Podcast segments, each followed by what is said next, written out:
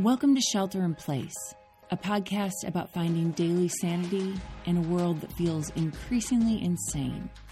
Coming to you from Oakland, California, I'm Laura Joyce Davis. Monday afternoon, as my kids played in the backyard and helicopters flew overhead, the eerie off tone of cell phone emergency alerts reverberated through the neighborhood. Beginning at 8 p.m. Monday night, Alameda County began enforcing a curfew order requiring all non exempt persons to remain indoors between 8 p.m. and 5 a.m. In other parts of the country, curfews have been enforced in an attempt to contain COVID 19. Here, the curfew is about George Floyd and about all of the black lives taken unjustly before him.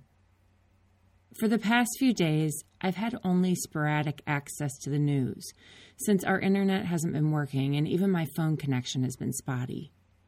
Most of what I know about the protests and looting in both my current city and in Minneapolis, the one I grew up in, is from friends who've reached out. I doubt my technological challenges have anything to do with what is going on in my city, but they mirror how I'm experiencing this time which is to say that I am fumbling through with as much humility as I can, knowing all the while that I'm inadequate for the moment, that I still have so much to learn, so much more to understand, so much more work to do. My limited access to technology has made me panicky and anxious, but maybe on some level it's fitting that my own work of learning to be anti racist is springing more from the personal connections with people I love than from the news and social media. I've never been more aware of how lucky I am to have those friends who have forgiven me and responded graciously when I've blundered once again. Today, I'm so thankful to be able to share with you the words and poetry of one of those friends. Roxane Beth Johnson is an incredible poet whose work I have loved for years.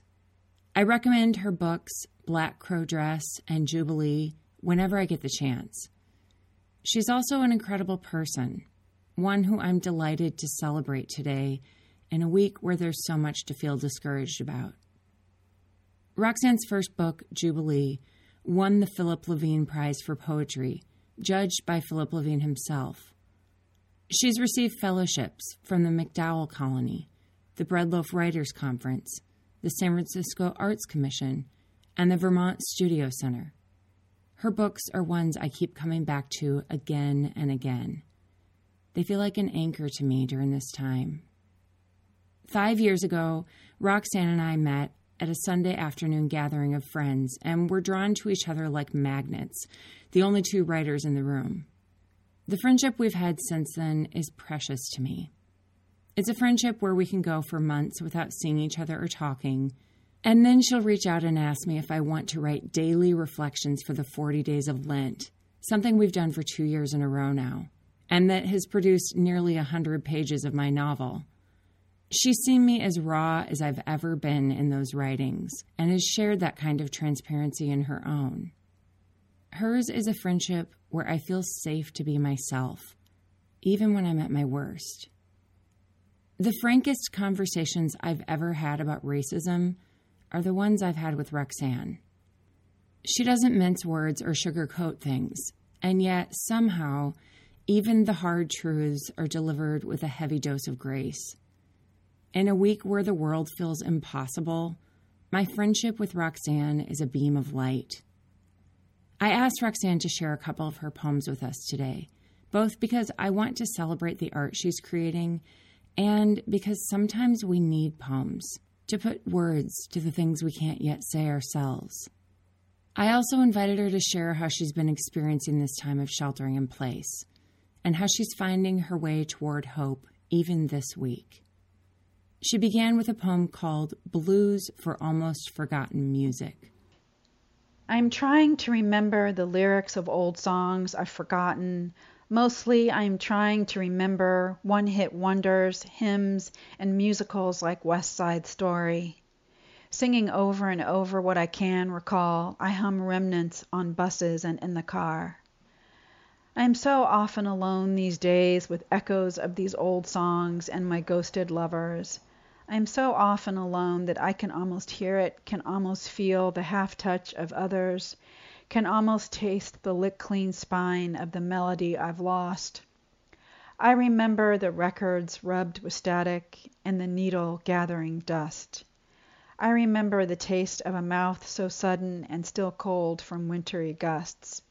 It seemed incredible then, a favorite song a love found. It wasn't, after all. Days later, while vacuuming, the lyrics come back without thinking. Days later I think I see my old lover in a cafe, but don't. Yet how pleasing it was to think of him finally to sing that song. This is the way of all amplitude. We need the brightness to die some. This is the way of love and music. It plays like a god and then is done. Do I feel better remembering, knowing for certain what's gone? This is Roxane Beth Johnson. I'm 52 years old. I'm single. I've been sheltering in place since March 19th. One word I would use to describe myself is adaptable. Before we began sheltering in place, my life looked like driving to work every day or taking the shuttle working eight to five around an enormous group of people in a huge building with 5,000 employees and six floors, eating in a huge cafeteria, riding in elevators. Now, what my life looks like is working from home every day and going to the store once a week and not really going anywhere, just kind of hanging out at home. I think the worst thing about sheltering in place has been not being able to go anywhere with any kind of real freedom but also feeling super pressured to like do something extraordinary with all my quote unquote extra time. I don't really feel like I have any extra time. And I decided about a month ago to stop pressuring myself to do something with this period, like write something every day or draw something every day or take a picture every day or do something and post it on Instagram every day. I've just decided to let that go. About the current moment, it's never surprising to me, unfortunately, when someone black, particularly a black man, dies a violent death in America. This just never seems to change, and it's sad that I'm just never surprised. What I would hope going forward is that, of course, this would stop and that in the meantime, the next time it happens, that the perpetrator is punished to the fullest extent of the law as soon as possible. You know, that justice would be really helpful. But I also think that the current response to what has been going on isn't ideal either. You know, an eye for an eye makes the whole world blind. I think a better response in this kind of situation would be just more heartfelt care. A national day of mourning when something like this happens, just where everything shuts down and we just are quiet as a nation. Something other than business as usual and then riots in the streets. So I'm going to read and I'm especially proud of this poem because I won a pushcart prize for it. And the poem is about my grandmother. I'm half black and half Italian. And I just want to say, as a caveat, that my Italian grandmother was a creature of her generation. At the time that this poem takes place, I was about five years old, and my grandmother would have been in her late 70s and the year was maybe 1975. So think about it. She was a wonderful person. I just want to say that. She was very, very loving to me. But she also had some kind of funky ideas about black people. So this poem is called Mulatto. Grandma is washing me white. I am the color of hot sand in the bleached sea light. I am a stain on the porcelain, persistent as tea. Stay in the shade, she said. Don't say she was the only one. Cousins opposite said, You too white. I am a night blooming flower, being pried open in the morning, my skin a curtain for a cage of bones, a blackbird coop. My heart is crusty bread, hardening, hardening. This way I feed my own fluttering. Under shade the day looks like evening, and I cannot bear the darkness. Don't say, I can't stand to be touched. Say, I stare into the sun to burn off the soiled hands that print my body with bloody ink. Don't say mulatto. Say, I am the horse in Oz turning different colors, each prance brightening flesh, a curiosity. Don't say bathwater spiraled down into the pipes. Say I never did fade. Say skin holds the perseverance of all my days. Folding, folding, the water continuously gathers, making wrinkles in a map. You can find these poems at poetryfoundation.org. You can just type in my name, Roxane Beth Johnson. When I think about the future, I feel hopeful and also really down. Life is going to be really different and I don't really know what that's going to look like, especially in San Francisco. I am working for a major retailer in the corporate office here in the Bay Area, and we were being forced to start to sit together really closely, like Google style seating, with everybody super close, no privacy, and uh, that's not going to happen. We're going to have to have cubes that are at least six feet apart which is just a lot better for productivity. So I'm really happy about that. What I need right now is less bad news, fewer outrageous events, less inner anxiety. That would be good. The best thing that anyone has done for me during this time is, I don't know, something that comes to mind is going into Target and when I went up to the self checkout one of the store employees came and disinfected the entire self checkout stand, which was great because I couldn't find my antibacterial wipes, and those are really precious.